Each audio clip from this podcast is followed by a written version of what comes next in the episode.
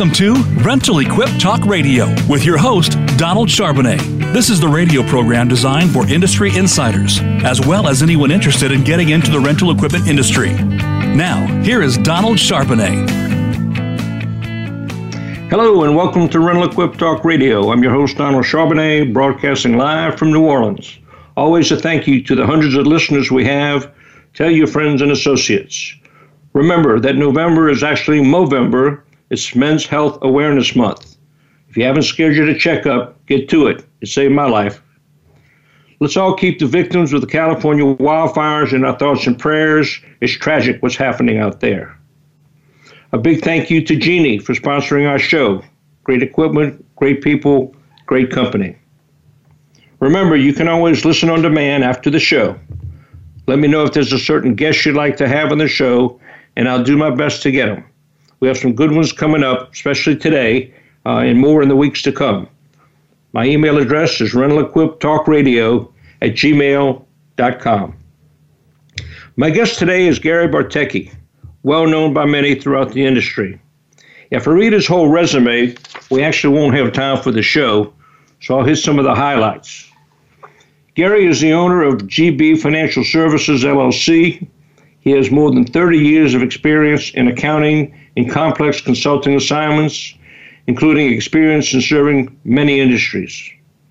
He has experience assisting in matters that require damages computation. He has provided expert witness testimony and has assisted legal counsel and clients in litigation matters.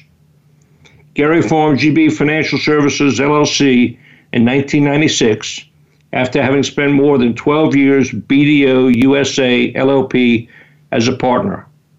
Gary also is the CFO of Illini Hi-Reach Inc. and the former Vice President of Finance for the Associated Equipment Distributors, better known as the AED. He has an MBA, accounting and finance degrees from Roosevelt University in Chicago. He's a certified public accountant.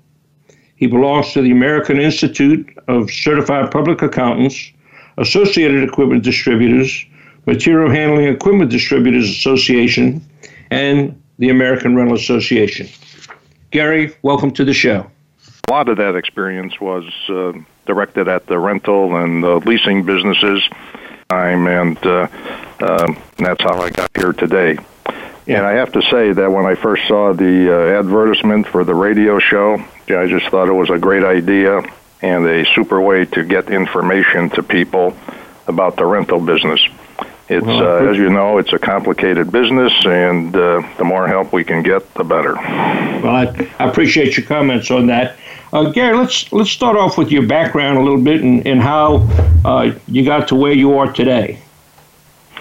Well, you know, when I first got out of school, uh, one of the first jobs I took in a public accounting firm, that firm did the three Clark Equipment lift truck dealerships in the city of Chicago. So I had the privilege of working with those uh, three organizations at the time when the rental and leasing and everything else was, uh, you know, taking over a bigger portion of the uh, business. And uh, as a result, I you know I got in and got into the short-term rental, and we got into the long-term rental, and we got into the rent to buys, and we got the rental with maintenance and all kinds of rental uh, programs. And they were nice enough to allow me into their dealer meetings uh, where I could listen to people and how they were doing this, and I just. Uh, fell in love with the rental and leasing business, and uh, that's what I continued to uh, focus on for my entire career.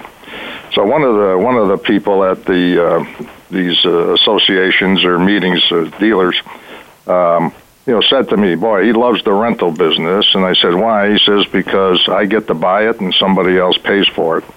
And that thing, uh, you know, that's always uh, that's always stuck with me. And I said, "You know what? He's got uh, he's got a right idea, a very good idea."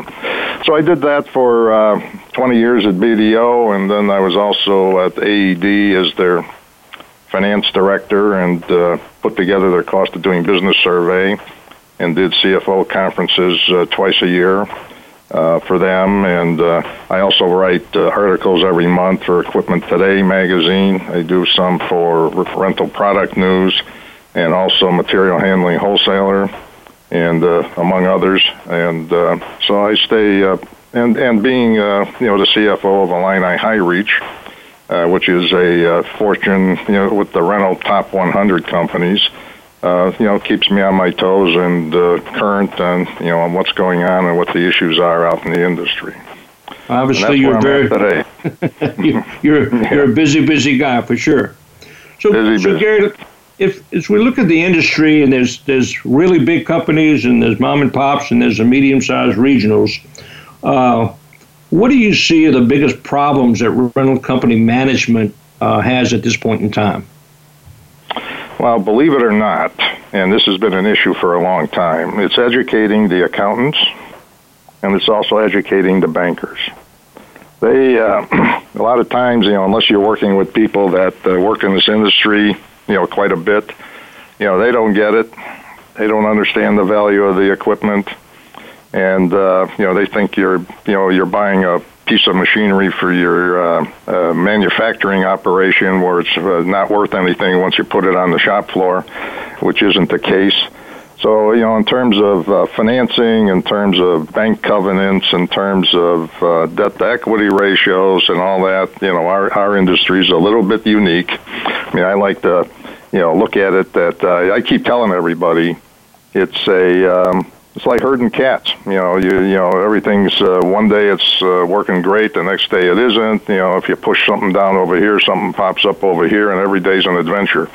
And uh, you know, trying to get that across when you're explaining to a banker why you broke a covenant. Uh, like uh, for example, uh, you know, here in, in Chicago, hell, if we have a major you know snowstorm and people are shut down for four or five days, well, that's four or five days of uh, rental revenue that just disappeared. So it's uh, it's um, yeah, it's an interesting business, and I find a lot of people need uh, need a lot of explanation. So I encourage people to. Uh, send all the you know industry materials to their bankers and accountants uh, our banker, you know, I used to take them out to the uh, Con Expo and let them meet a lot of people and see what's going on. And the more they become familiar with it, uh, after a couple of years, they'll start uh, buying into the program. As long as you're, you know, generating the positive cash flow to, you know, to pay off the debt. Um, the other thing is, you know, it's just, you know, we we we got to tough business, and uh, you we have to manage it. To uh, the big problem is to manage it to maximize the value and cash flow, uh, which is easier said than done. Um, so if we don't, uh, if we're not careful with our capex purchases, and if we're not careful watching our expenses, et cetera, you know, it could be uh, could be a uh, you know a problem. So we have to educate ourselves, and uh, we have to educate our uh, partners in terms of bankers and accountants, and uh, otherwise, uh, you know, you run off the rails or the data isn't presented in the proper way, and you know, then when they compare it to your peers, you know, you look different, and then you got to explain all that stuff. So, um, learn it and train your people and uh, train your bankers and accountants, and you'll be ahead of the game. And, and so would you say that this applies to both large and small companies? I mean, the same uh, rules. And, and when you talk about uh, covenants, you know, it's very easy to spend money in this business and buy equipment mm-hmm. uh, at, mm-hmm. at, a whim. What, what are your thoughts on that? Well, the bigger companies, you know, a lot of them are public companies, so they've got, uh, you know, 22,000 accountants and lawyers figuring out all that stuff. Um, what they do, though, that's interesting is they all uh, follow the uh, ARA, ARA rental metrics.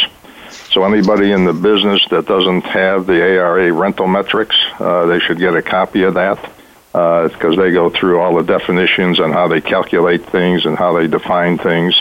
And when the, you know, like I think United Rentals, if you look at their annual report, I think the first sentence there says that they follow the uh, ARA rental metrics guide to uh, do their reporting. So I think that's uh, that's important to do. Um, in terms of the covenants and the banks and all that other stuff, it's uh, it's um, you really have to make an effort to understand exactly what goes into making up those numbers. The CEO has to know, the CFO has to know, even the sales manager has to know. Um, because you know decisions made regarding fleet purchases, uh, decisions made regarding increases in expenses, uh, the, decisions made to uh, purchase capex other than fleet, you know, all impact those uh, ratios and can have a detrimental effect. When in fact you could have avoided the whole problem if you just understood the timing of your transactions against when you have to do your your covenant calculations. Right, and, and Gary, you mentioned a key word, metrics along the way, and so what do you think are some of the best benchmarking sources available uh, for people to know what's what's really, I guess, right or wrong? Well, I you know I, I use uh, quite a few. Um, ARA Cost of Doing Business Survey comes out every other year, and they you know they have three segments: uh, the construction equipment, the the uh, tool, uh, and the uh, and the party. And when you look at the, and then they further divide it in by what percentage of your total revenues is rental. And I'm looking at the page right now that says 90 to 100% rental for construction equipment. And it has uh, profitability, performance ratios, productivity ratios, final financial position ratios, cash flow ratios. Then it compares the growth from year to year, revenue growth, then it has a section of uh, general information, number of employees by department, owners, setup and delivery, repairs, other, uh, which is very helpful. Then they've got a uh, balance sheet data, uh, fixed asset data, liabilities and net worth data, uh, revenues uh, breakdown between rental and others, selling and G&A expenses, um, so it's uh, it's uh, it's uh, got a complete uh, breakdown of the entire financial statement, broken down by volume, uh, which I find is uh, very helpful when you're trying to see how you're comparing with everybody else. In addition, ARA has a um, uh, personnel cost survey that they do. In fact, I just completed that uh, last week. Uh, it's almost to the point where they've got so many categories in there that it gets a little nuts. So what you what you really have to do is uh, go through that and uh, you know fill it out to the best of your ability, and then be consistent when you fill it out again, so that you're not moving people around to different categories that would uh, mess up your comparisons. Uh, but that's a great. Uh, they tell you what you know what people are making in various areas of the country, and depending on the size of the city, et cetera. So it's a pretty good report. Um, I also looked uh, at the AED, Associated Equipment Distributors Cost of Doing Business Survey. Um, that uh, they're selling and renting and doing parts and service in addition to their rental, but at the same time they have a bigger, bigger, and it's getting bigger all the time rental component of the business and I used to do that, and I set it up so that there was a rent to rent component and a rent to sell component, so you could measure the performance of both. But it's just a good way to you know see how uh, see what's going on.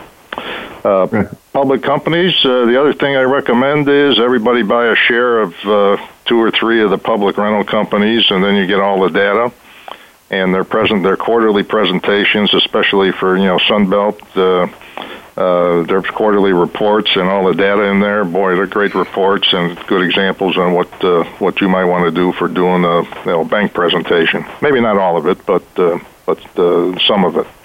Then you got the bank security analysts. KeyBank has a great uh, uh, presentation piece. Uh, they do. They cover the rental companies.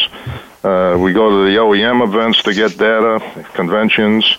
Um, use uh, but i think you know the best way to do this and we don't do this in this industry we do it in other industries is uh, you know form a 20 group where you've got 10 different rental company CEOs that get together two or three times a year and they have uh, financial metrics, uh, you know, pro forma statements that you prepare with everybody's data so you can compare results.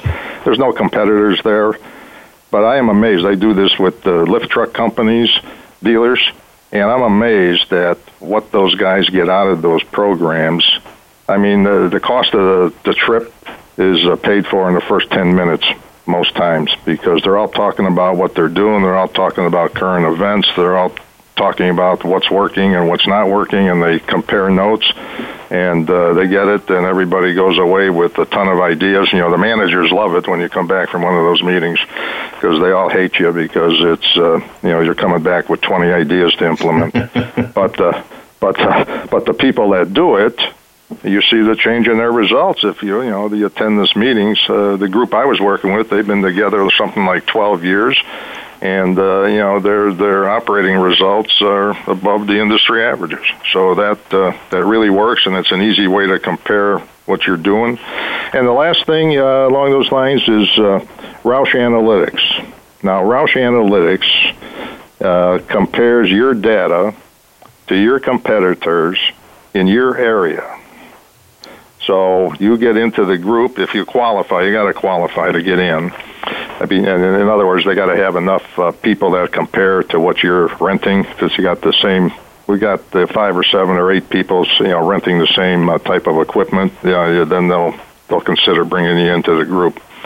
But they can compare everything in your company compared to the other people in the group you know, rental rates, utilization rates, daily, weekly, monthly rates, you know, the makeup of your fleet, you know, how much of your fleet you got out on rent. I mean, anything you can, th- you can do it by salesman, you can do it by model, you can do it by customer, you can do it by anything and compare all the metrics.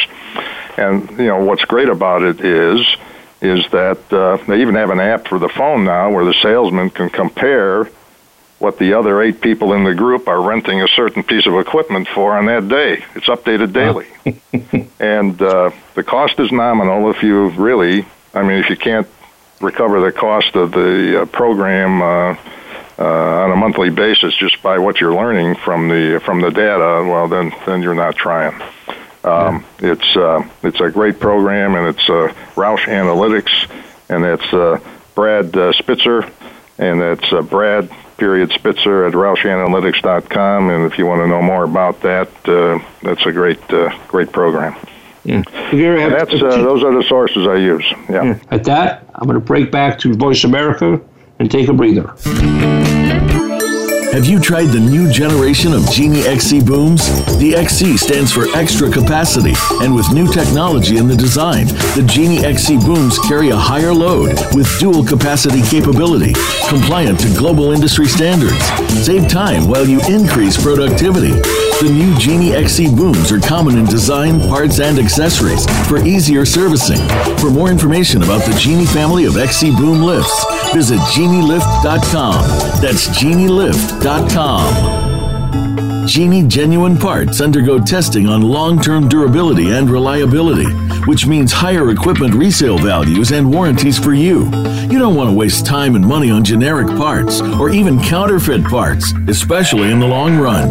Genie genuine parts are factory fitted and field tested to the highest of standards, which means more machine uptime. We also have free ground freight on orders of $750 or more from our two parts warehouses. Go to genielift.com to find out more. Genie Aerial Pros is one of the most comprehensive industry websites focused on safety and standards, service, and new products and applications. The Genie Aerial Pros site features experts in aerial and rental markets with five decades of experience and shared knowledge. You'll also get information on upcoming industry and company events, videos, training, and more. The Genie Aerial Pros website is available on a wide variety of platforms, including Facebook, Twitter, LinkedIn, Instagram, or through our own website at genielift.com. The Genie Z60 37 FE boom lift is at the forefront of true hybrid technology. It is actually two machines in one that can be used for both indoor and outdoor applications.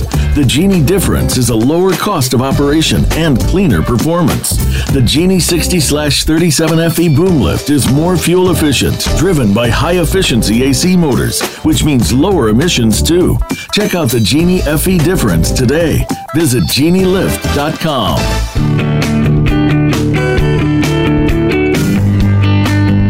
This is Rental Equip Talk Radio with Donald Charbonnet. If you have a question or comment about the program, please send an email to rentalequiptalkradio at gmail.com. That's rentalequiptalkradio at gmail.com. Now, back to this week's program. And we're back. There's two comments I'd like to make on that. Uh, first is one about your groups. And I was in a group years ago, and I have to say it was one of the most valuable uh, things that I did throughout the year was to go and meet with people from all over the country, and we did everything. I've commented on previous shows about uh, rental rates and top rental items and percentages of operating expenses and things like that. So, uh, to the listeners out there, if you're not in a group, uh, certainly seek one. Uh, the other comment I would make is that on the uh, cost of doing business survey, would would you suggest that uh, a company have their CFO compare these numbers along the benchmarking lines and and meet with the banker to show that how well they're doing against the uh, with the industry? Yeah, because uh, either even if I didn't uh, use the survey, uh, I can still lay my numbers against what's in the survey. But what it does is it gives you a consistent approach to presenting the data. Uh, you know, you, are going to have, you know, things that your accounting policies might be a little different, but in terms of making a presentation, you know, here's the revenues and here's how the expenses work and what you have in the expenses, everything's all laid out and you can lay out your data. Your, your internal financial statements should really follow this uh, format and uh, then, uh, then you can uh, take it to the bank and show them what's going on. Even if you're not doing as well as what's chosen here, you can then concentrate on, gee, here's what we're going to change, here's what we're going to do to make it better, and it all falls into place. And they feel a lot like I guarantee, I'm telling you, 99 out of 100 bankers don't know anything about the rental business, and. uh, it's uh, you know you got to educate them, and once you do it, then it you know it gets uh, gets uh, gets better. But this right. is a good way to do that. So, so Gary, we got all these different costs of doing business surveys and all this uh, benchmarking and analytical stuff. So, how do you use uh, these materials available to you to maximize the value of a company that you work with? Well, my uh, my thing with the uh, with the rental companies is uh, uh, what you want to do because it's so highly leveraged you know the industry is so highly leveraged.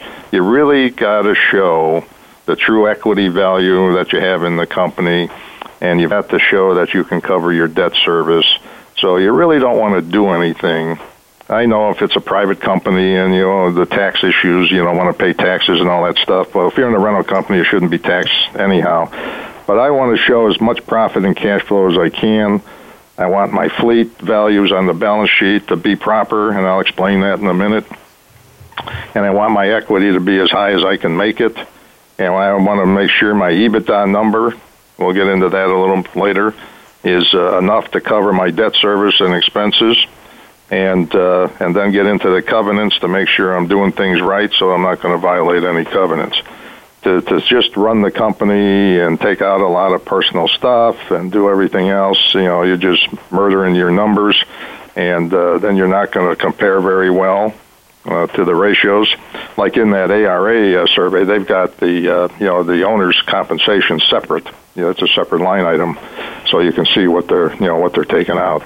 But uh, so, for example, the first thing, which is going to be a little unusual, is uh, an unclassified balance sheet. I don't have current assets and current liabilities on my balance sheets. Reason being that in the rental business, if I do that and I have I'm leveraged up a lot, then I'm going to have a current bank debt for the next 12 months sitting in current liabilities, and my rental assets are sitting in long-term assets. So you always wind up with a negative working capital. And then the bankers, you know, go nuts right off the bat that, gee, what's going on here? You know, I don't have uh, any working capital. I got my cash, receivables, inventory, um, for parts, etc. And that's it on the left side. And then I got this 12 months of debt on the right side, um, current debt for the bank loans, and it just kills you. So the approach, uh, you know, uh, that's used in most cases with the with the uh, rental companies is just a total assets, total liabilities, and then equity uh, with no breakdown of uh, current and uh, long term. Um, second thing is, you know, that I look at is uh, cash is king. So whatever I do, and it's uh, you know easy to get confused in this business to uh, focus on exactly what's going to happen if I do this or that, et cetera, to my cash position, and when it's going to do it to my cash position, so I know what's going on for the you know for the future quarter or two quarters, so I don't get myself in trouble during during a reporting period. Billing uh, what I do on the billing side, I save myself a lot of uh, aggravation by doing post billing. So I don't do the pre billing and then issue a credit based on how long they keep it. that's just uh, you know a uh, a uh, perfect example of how to get in trouble with customers. Then you wind up fighting about credits all the time. So I, I post bill it once it's earned. I bill it, and uh, that's the way it works. And you have a lot less problems. Yeah, so you, you short yourself about 15 days worth of cash flow in the process. But uh, you'll make that up because you'll have happy customers and you'll get more of them, and uh, it'll it'll it'll make it up. So those three things right there are uh, you know pretty you know easy to do. Number one, and uh, number two, uh, bring a lot of value to the uh, to the company. Now, in terms sure. of the rental fleet, you know, we talked about value before. Um, I um, want to make sure it's proper. I get a I get a uh, a uh, appraisal every year. You know, forced liquidation value, orderly liquidation value, and fair market value. I do that every year. I want my book fleet, my fleet uh, net uh, net uh, value of the fleet to equal the OLV, the orderly liquidation value. So I set my depreciation methods to a uh, number or a percentage that uh, five or six years down the road, I know pretty much what it's going to be worth. So I, I bring it down to that level and then I always check to make sure that the orderly liquidation value is close to what I've got on the books for my fleet. That way, the banker knows he doesn't have to mess around. He doesn't ask, have to ask for an appraisal. He knows that what he's looking at on the books is the OLV, which is the designation they use for a lot of their calculations. So it uh, so it helps in a in a lot of ways. So I use uh, you know 10% a year uh, and I'll go down to uh, 30%, and then I'll let it sit at the 30% uh, value because I know it's it's it's worth that, and it's worth more than that. The other advantage of doing the appraisal is to uh, I use the fair market value designation that they have for each unit, and I use that if somebody wants to buy a piece of used equipment. I go to that number, and that's what I say I got to sell it for, and I show them the report. And it's amazing. My uh, gross profits on used equipment sales uh, went up substantially. Mm-hmm. Um, in terms of the fleet as well, is uh, you know using uh, re-rents to meet short-term needs. You know, it's uh, you know the old issue of uh, I don't want to buy a lot of equipment for three months of uh, demand. I'd rather use re-rent uh, during those periods when I uh, going to be short of machines rather than uh, use them for three months and then have them sit. Um, right. The other thing going on now is um, repair, rebuild, or replace the machine, and uh, I'm a firm believer in uh, uh, keeping the machines uh, in there as long as you can uh, to maximize the ROI on that uh, unit. Um, so I don't uh, get rid of it uh, till uh, you know monthly. The annual uh, repair costs are 30% of the revenues and that could be a 300% of the original cost I collect in revenues plus. In a lot of cases, for me, it's plus. And uh, at the same time, I uh, buy used equipment and refurbish it myself, or I buy refurbished equipment from the OEMs and uh, keep my uh, costs down. Biggest trouble, you know, with the with the dealers and the financial issues is, uh, you know, you can go out, buy too much equipment, pay too much for the equipment, and then we run into a recession, and you're in big trouble. Uh, this way, I've got a lot of flexibility, you know, doing this the way I do it, because I'm still getting the street rates. So, you know, it's good, very good for the ROI. Um, mm-hmm. And the other thing is you got to properly measure your time and dollar utilization and get a report every month. I get a monthly report and then I get a trailing 12 month report to see how things are trending and uh, make decisions on uh, future acquisitions and dispositions. So uh-huh. that's uh, so, and that's uh, so from from the you know on the asset side, you know that's pretty much uh, you know pretty much what we do. Right. right. Um, so to keep uh, you know what else I do is. Uh, you know, I, I try and encourage people to have a debt matrix made up so they know they've got some equipment, uh, dry powder, if they have to get rid of something because of changing economic conditions. I'm not going to wind up with a lot of debt I can't repay. Uh, I'd like to have about 50% dry powder in my fleet versus debt. Uh, so if people can meet that, they've got some flexibility.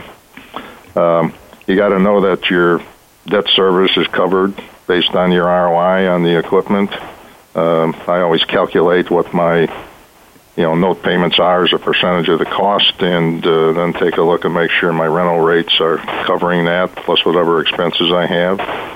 Um, I use skip payments during the slow season. So in you know in, in the Midwest here, you know we get January through uh, April. It's a little slow, so I use uh, skip payments. So we go to the bank and say, "Gee, don't want to pay in February, March, and April. I'll start again in May." So they, uh, I pay 100% of the what's due, but they, you know, I pay it over nine months instead of 12. Um, and then I'm, you know, do my projections against my debt service, the EBITDA against the debt service, and uh, uh, but at the same time, I want to consider what happens if a recession is going to, you know, recession is going to hit us, and uh, what I'm going to have to do to, uh, you know, get the EBITDA or change the debt service so that I continue to, uh, you know, stay solvent. Uh, right. And you really got to understand those uh, bank covenants. I'm telling you, they're uh, you could spend a day just looking at those things and seeing, gee, what if I did this? What if I did that? What happens? And uh, uh, but uh, you really got to do that, and the CEO should know that. The CFO should know that, so they know what's going on in the company. All right, Gary. Why don't we give you a chance to catch your breath, and we'll take a little uh, break here. Uh, let you get a fresh cup of coffee or something, and we'll come back and pick this up where we left off. At that, I'm going to break back to Voice America and take a breather. Have you tried the new generation of Genie XC booms? The XC stands for extra capacity, and with new technology in the design, the Genie XC booms carry a higher load with dual capacity capability, compliant to global industry standards. Save time while you increase productivity. The new Genie XC booms are common in design, parts, and accessories for easier servicing. For more information about the Genie family of XC boom lifts, visit genielift.com. That's genielift.com. Genie genuine parts undergo testing on long term durability and reliability, which means higher equipment resale values and warranties for you. You don't want to waste time and money on generic parts or even counterfeit parts, especially in the long run. Genie genuine parts are factory fitted and field tested to the highest of standards, which means more machine uptime. We also have free ground freight on orders of $750 or more from our two parts warehouses. Go to genielift.com to find out more. Genie Aerial Pros is one of the most comprehensive industry websites focused on safety and standards, service, and new products and applications. The Genie Aerial Pros site features experts in aerial and rental markets with five decades of experience and shared knowledge. You'll also get information on upcoming industry and company events, videos, training, and more. The Genie Aerial Pros website is available on a wide variety of platforms, including Facebook, Twitter, LinkedIn, Instagram, or through our own website at genielift.com. The Genie Z60 37 FE boom lift is at the forefront of true hybrid technology. It is actually two machines in one that can be used for both indoor and outdoor applications. The Genie difference is a lower cost of operation and cleaner performance. The Genie 60 37 FE boom lift is more fuel efficient, driven by high efficiency AC motors, which means lower emissions too. Check out the Genie FE difference today. Visit genielift.com.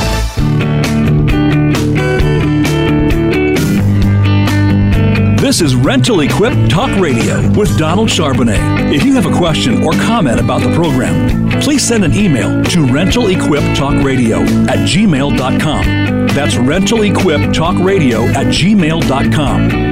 Now, back to this week's program. And we're back with my guest, Gary Bartecki, well known throughout the industry, uh, we were talking about uh, equipment and values and stuff, and uh, Gary, I'll let you pick it up from there. Yeah. Okay. Um, thank you.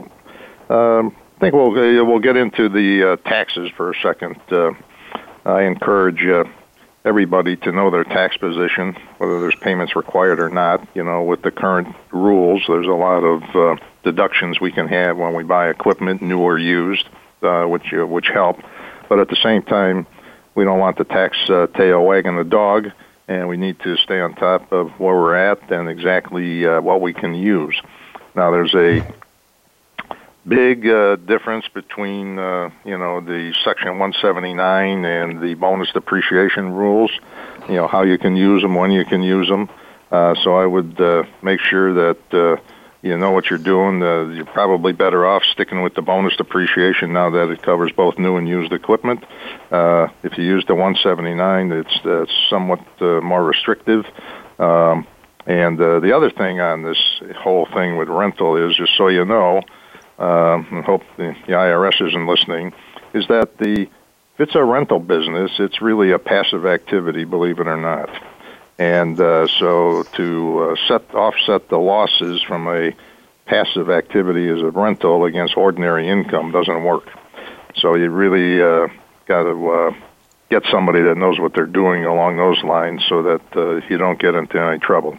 I had a uh, IRS audit one day for a rental company, and uh, the first thing out of the agent's mouth was, "Oh, gee, by the way, you know this is a passive activity," and uh, but at least uh, you know the uh, tax guy I work with has worked with me for a long time, so he knows the drill, and we were able to uh, you know get it worked out. But at the same time, you know he takes steps in the tax return to make sure that that issue doesn't uh, reflect itself in a way that uh, the IRS is going to get uh, all worked up about it. So, and uh, state and local tax position. You have to know what that is. I mean, too many people get in trouble with the use taxes and the sales taxes, and they rent some equipment in a different county or they cross the state line, and all of a sudden, you know, you're getting uh, memos that once they catch up with you, but not uh, taking the proper steps up front to get that uh, put into place properly is uh, a big no-no because when they finally get you, it's not pretty, not pretty at all. So. Uh, with that said, so that's uh, you know taxes. Uh, in terms of the equity position of the company, you know what you're going to see if you look at the ARA report is most people are over 30% equity, and so we do want to do that. So again, we don't want to over depreciate the equipment. You know, a lot of uh, uh, rental companies they'll write it down to zero. They'll do it over five years when in fact it's worth a heck of a lot more than that, and all you're doing is penalizing yourself and uh, reducing the value of your equipment, but at the same time reducing your equity position. The other thing I do is that if I have any major repairs, you know, you set up a capitalization policy, you know, for tax purposes.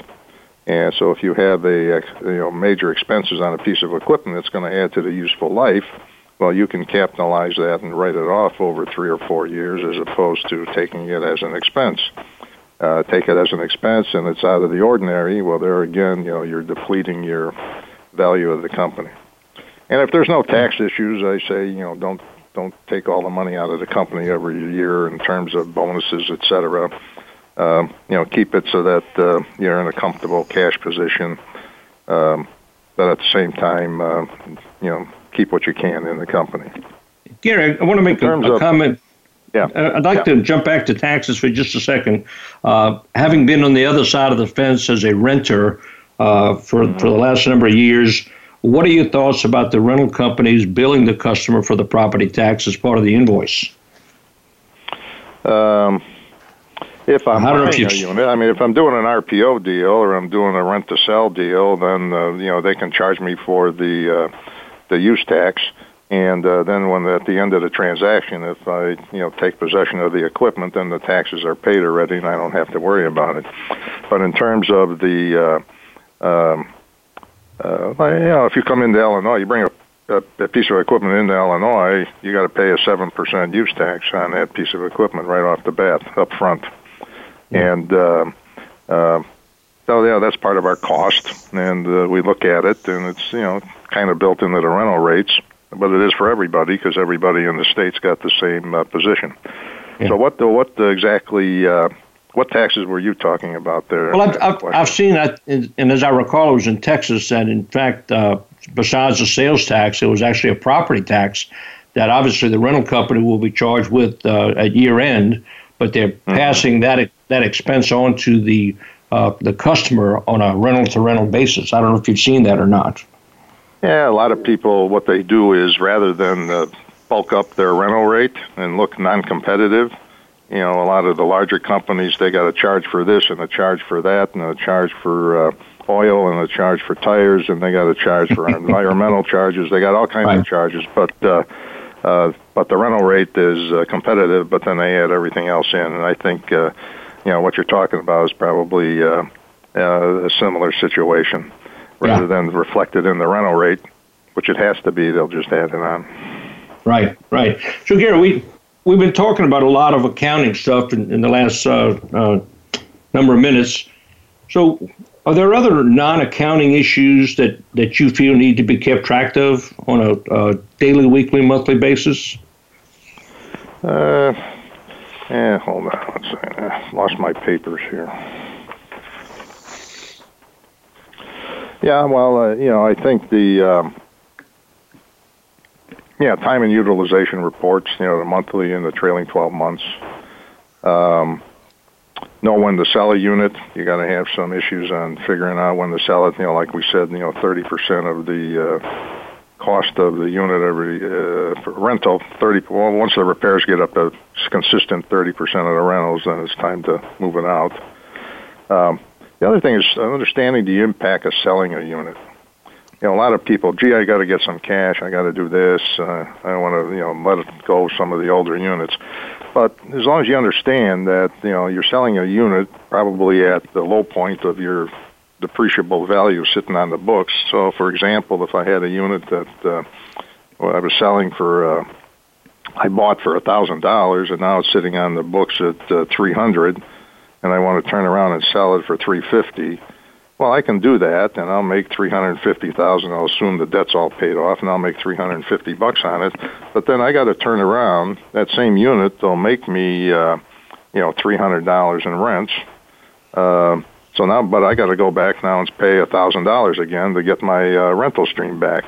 So, in a lot of cases, it's you know the uh, you know the relationship between the what you earn on selling it and then what you have to what you're giving up in terms of potential rental uh, is an issue that people don't spend a lot of time on, and then they wind up selling a lot of stuff, and the next year buying a lot of stuff, and you're increasing the debt and the debt service and everything else, and you wind up in the same place. So I think that's uh, that's an issue people need to spend a little more time on. The uh, you know for you know, in terms of paying salesmen, I'm always good for uh, paying for the results on a cash basis. You know, they don't get paid until I get paid. And uh, if I'm selling units, you know, some people have been selling units on on credit, and I I don't do that. You know, if you want to buy a unit from me, you got to pay for it when I deliver it, and I'll help you arrange the financing if you need it. But I don't want to go on any uh, you know long-term programs of uh, selling. I don't want to get into the sales business.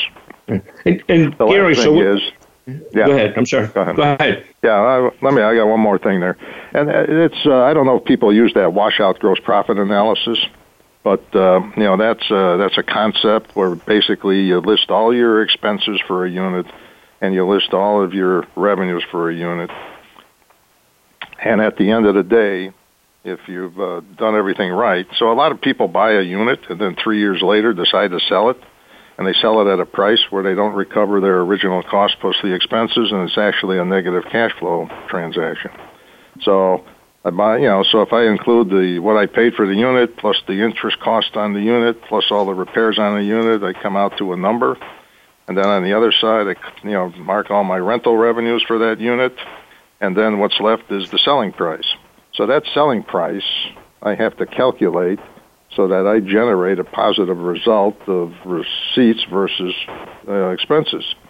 And uh, it's a it's a it's a neat concept, and it's easy to use, and they don't get fancy with present value and all that. They take that uh, you know positive result, so you sell it and you make fifty thousand dollars, and they take the fifty thousand dollars and they calculate uh, what return that is on the original cost, and then divide that up uh, over how many months it's been out on rent might be 60 months, might be 48 months, whatever it is, and you try and come up with a you know two and a half, three percent uh, per month uh, number. And if you do that, okay, it's a good good deal.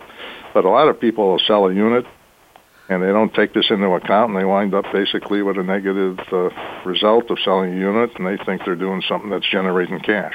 So, so that's something you gotta gotta play with. So, so in the long run, the overall return on investment, how do you view the return on investment when you get ready to sell a unit? Um, well, the uh, uh, return on investment is, you know, the uh, the uh, profit I made against the original cost, and if I capitalized any repairs, the original cost, but those capital capitalized repairs. Um, I'm always, uh, like I said, when I sell something, I'll use my appraisal, and I usually come out if I write it down to a 30% book value, and I use my uh, appraisal number for fair market value, I'm usually making a 30% uh, gross profit on it. But at the same time, if it's a uh, unit that's uh, within the first uh, five, six, seven years of existence in my fleet, and I bought it new, I'm going to do that washout gross profit analysis to make sure I'm uh, selling it for enough money uh, to uh, justify the uh, transaction. And if I can't, then I'll keep it longer, and because the more I do in rentals, the higher my overall ROI goes. And like I said, I try and get it up to 300% minimum. So if I buy a hundred thousand dollar unit, when I get 300,000 of rents on it, then I'll start looking at maybe uh, you know getting rid of it. But all I know is I want to keep my fleet cost down as much as I can, but I do want to value it properly according to the appraisal and uh, but at the same time, I want to get my market rates for it, and uh, you know my ROI should uh, go up on uh, uh, as a result. Yeah. But at the same time, you know you got to know your market. Uh, you got to understand the needs for a seasonal business. There's going to be differential pricing on rentals for different times during the season you know, you might be better off re-renting if you got models in there that you don't make enough on to justify keeping them. You know, you use the post billing, 13 billing cycles, and you measure your results against the original equipment cost. Um, try and avoid, uh, you know, buying for a three-month opportunity, and use that washout gross profit analysis. So that, uh, uh, you know, helps, you know, manage the uh, manage the whole process. So along along those same lines, and you talk about ROI. Uh, what about rental pricing? And uh, it's always obviously a, a, very competitive nature out there right now. So, what are your thoughts on rental pricing? Well, uh, I mean that's a that's always a big issue. You know, every salesman comes in and says, "I can't rent it for that." You know, Harvey down the street is uh, given a lowball number, and uh, uh, I think that's where this Rouse report comes in handy because you can sit there and see what all your major competitors are doing in terms of that unit, that model, what they're renting it for on a daily, weekly, and monthly basis, and you'll know if you're below the average, above the average, way below the average, or way above the average. And uh, they'll give you that analysis where you can sit there and do that. But you know, you got to know your got to know your market. You got to track and see, uh, you know, what the what the equipment's worth. Um, so, uh, you know, Rouse had a uh, report that they used to do with uh, calculating estimated uh, values over a 10 year period.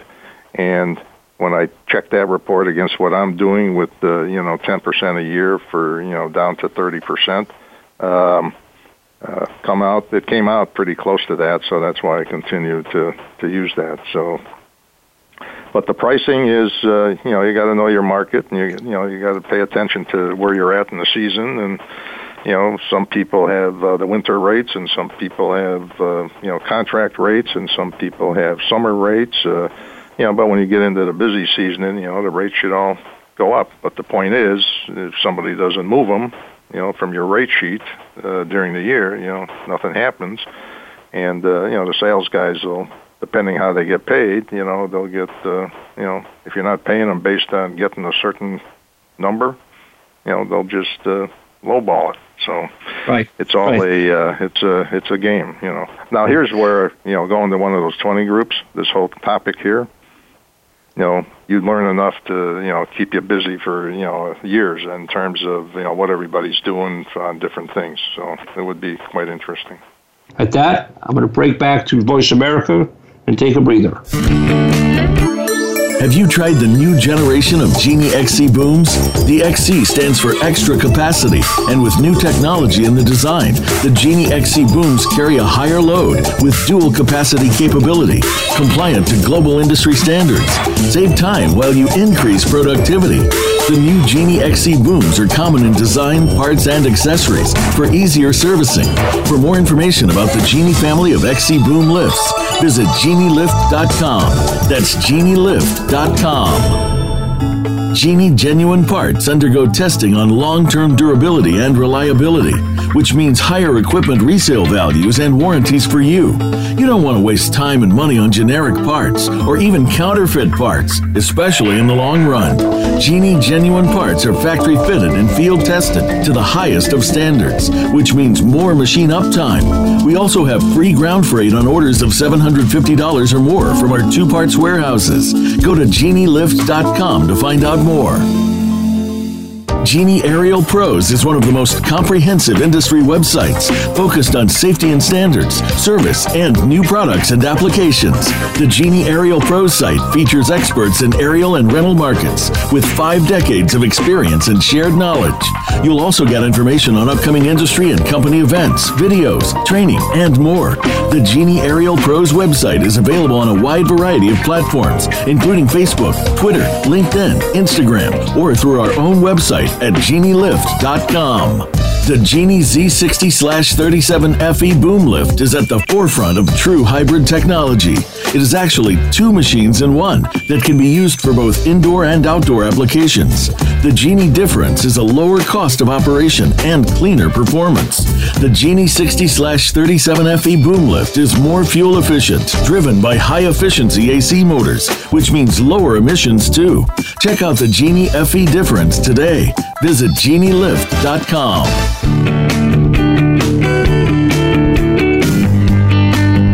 This is Rental Equip Talk Radio with Donald Charbonnet. If you have a question or comment about the program, please send an email to rentalequiptalkradio at gmail.com. That's rentalequiptalkradio at gmail.com. Now, back to this week's program. And we're back. Yeah.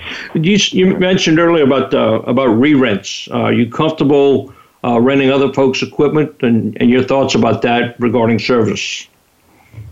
Well, I think the uh, re-rent is a uh, way to go. I mean, I don't I don't want to buy a lot of machines that I'm only going to rent for three months because that's the heaviest busy season. So, you know, I want to keep everything current. I want to keep my uh, hard down units up and running. I want to you know make everything rent ready right away when it comes in, so my uh, availability is high. Uh, then if I get stuck and I get an order for somebody that does business with us, I'll do a re-rent. Um, if I'm responsible for the maintenance, depending on how long it's out there, you know, if it's strictly a weekly or monthly or rental, then chances are I don't have much exposure on doing the uh, the uh, maintenance. But if it needs it, uh, you know, I got to do it.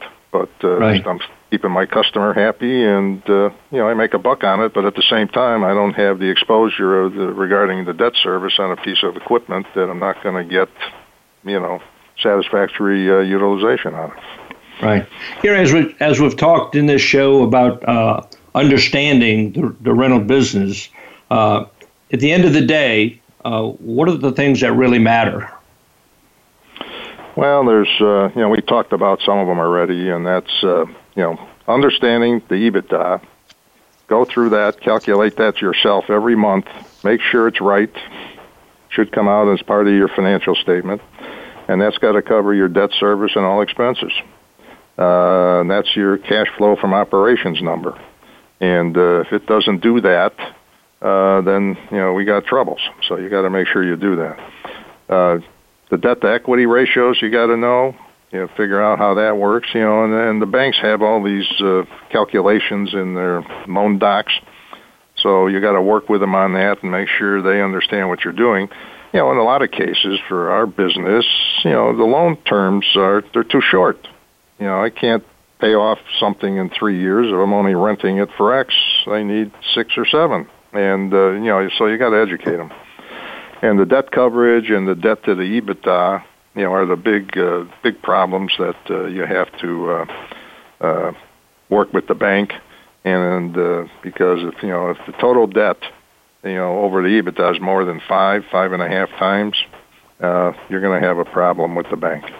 They like to stick around five, five and a half times, but at the same time, you know, uh, depends on what you're renting and uh, how you rent it and uh, what kind of profit you make on it, and uh, which might offset some of the negatives. So it's uh, it's again a questioning of uh, educating them. Obviously, time and dollar utilization are important. You know, because if I increase my uh, time utilization, my dollar utilization goes up, whether I increase the rates or not. Uh, but you'll get that from the uh, uh, from the uh, uh, you know from the banks. You'll you'll find out what they need, and I mean, you'll you'll figure that out as uh, the higher your time utilization goes, your dollars are going to go up. Uh, fleet mix, I always like to see I got the right stuff. That's again looking at my utilization reports. You know, having that debt matrix, so I know I got some cushion in there in case I got to sell off a bunch of stuff and I don't have to pay off the bank. And again, you know, a lot of people, I think you got to run this as a separate business. You know, whether you're a contractor that's got a rental fleet or whether it's a uh, a rental company or a a, um, a, a dealer, you got to run this uh, as a separate business. Otherwise, uh, it's kind of hard to compare your results against the uh, metrics, and it's hard to compare your results against the cost of doing business survey. Gary, do, the, do you feel like the banks understand the reason that you have to turn the fleet and keep it current for competition? Uh, uh, I will. You will find that uh, in my writings, and all these articles, I don't espouse that uh, turning it over quickly theory. I am uh, keep it longer theory guy and uh, um, that way I uh, get it paid off, and uh, then it's all free money, and it's good for building up my debt matrix uh, cushion. Um, so if I if I got the qualified techs and I've got the facility to do the work, or I can buy reconditioned units, uh, that's that uh, that's what I want to do. But I'm not uh, turning them in five years. That's uh, that's not for me. Uh, if I can keep them 10, that's what I want to do because I'll make a lot more money. Right. Gary, before uh, we get into the, the closing of the show, I want to make sure that our listeners know how to get in touch with you. Okay. Uh, well, it's uh, gbartecki at uh, comcast.net um, or gbartecki at hireach, that's H-I-R-E-A-C-H dot com and my phone number is 708 347 9109. And uh, anybody needs any help or has questions, be glad to talk to them. Well, Gary, anything else that you'd like to add before we get into the close of the show? I mean, you've given us some really great information today. Well, the one last thing I forgot to mention I wanted to is paying attention to the cash flow, and I got an example I'm looking at where I made a 45% gross profit margin but at the same time, with the debt service and interest and et cetera, I lost 50 bucks on the deal. So when, I, when I compare the accounting against the cash flow, I lost money. So the other thing is, that's the other thing you got to pay attention to is what's it costing me for this thing, and uh, you know, what you know, when the, when am I going to have a profitable cash flow on it? Right, right. So, Gary, I want to uh, really thank you for, for being my guest. Uh, I hope that you'll come back and visit sometime in the very near future. Uh, I want to thank everybody again for the emails. Keep them coming. Remember that you can always listen on demand. Uh, I hope some of the information today either helped to provoke more questions. I have a feeling there'll be a lot of folks running to their CPAs uh, with a lot of these analysis that uh, that are available to them, and I hope they they uh, take advantage of them. So, uh, Gary, thanks for being on the show today. Okay, thank you. So next week, uh, my guest is Larry Kay. Uh, Larry is a well-known management consultant to the industry and a great friend, and I think that you'll find the information that he was going to bring to the show very valuable. Uh, I always like to have a quote for the day, and uh, being a New Orleans Saint, uh, my actual quote is from Drew Brees, our quarterback, before the Saints' last game. He said, "The strength of the pack is in the wolf. The strength of the wolf is in the pack." The strength of every man is in his team, and the strength of his team is in every man. I think that's very apropos in the rental industry because it's really all about teamwork. If you'd like to be a guest, suggest a guest, advertise, or have a question, please keep writing to me at rentalequiptalkradio at gmail.com. Till next week, thanks for spending some of your valuable time with me today. Be safe and good renting. And again, Gary, thanks a lot for your time today. Thank you. Back to Voice America.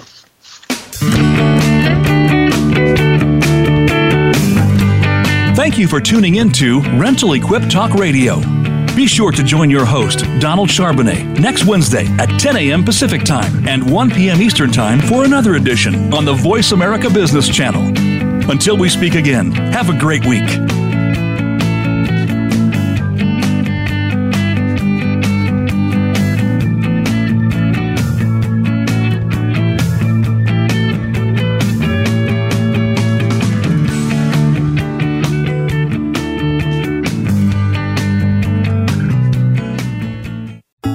Genie genuine parts undergo testing on long term durability and reliability, which means higher equipment resale values and warranties for you.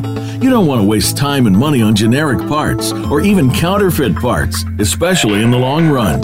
Genie genuine parts are factory fitted and field tested to the highest of standards, which means more machine uptime. We also have free ground freight on orders of $750 or more from our two parts warehouses. Go to genielift.com to find out more.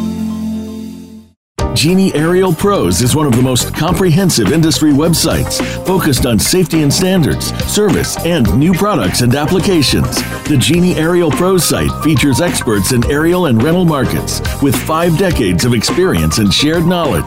You'll also get information on upcoming industry and company events, videos, training, and more. The Genie Aerial Pros website is available on a wide variety of platforms, including Facebook, Twitter, LinkedIn, Instagram, or through our own website at genielift.com.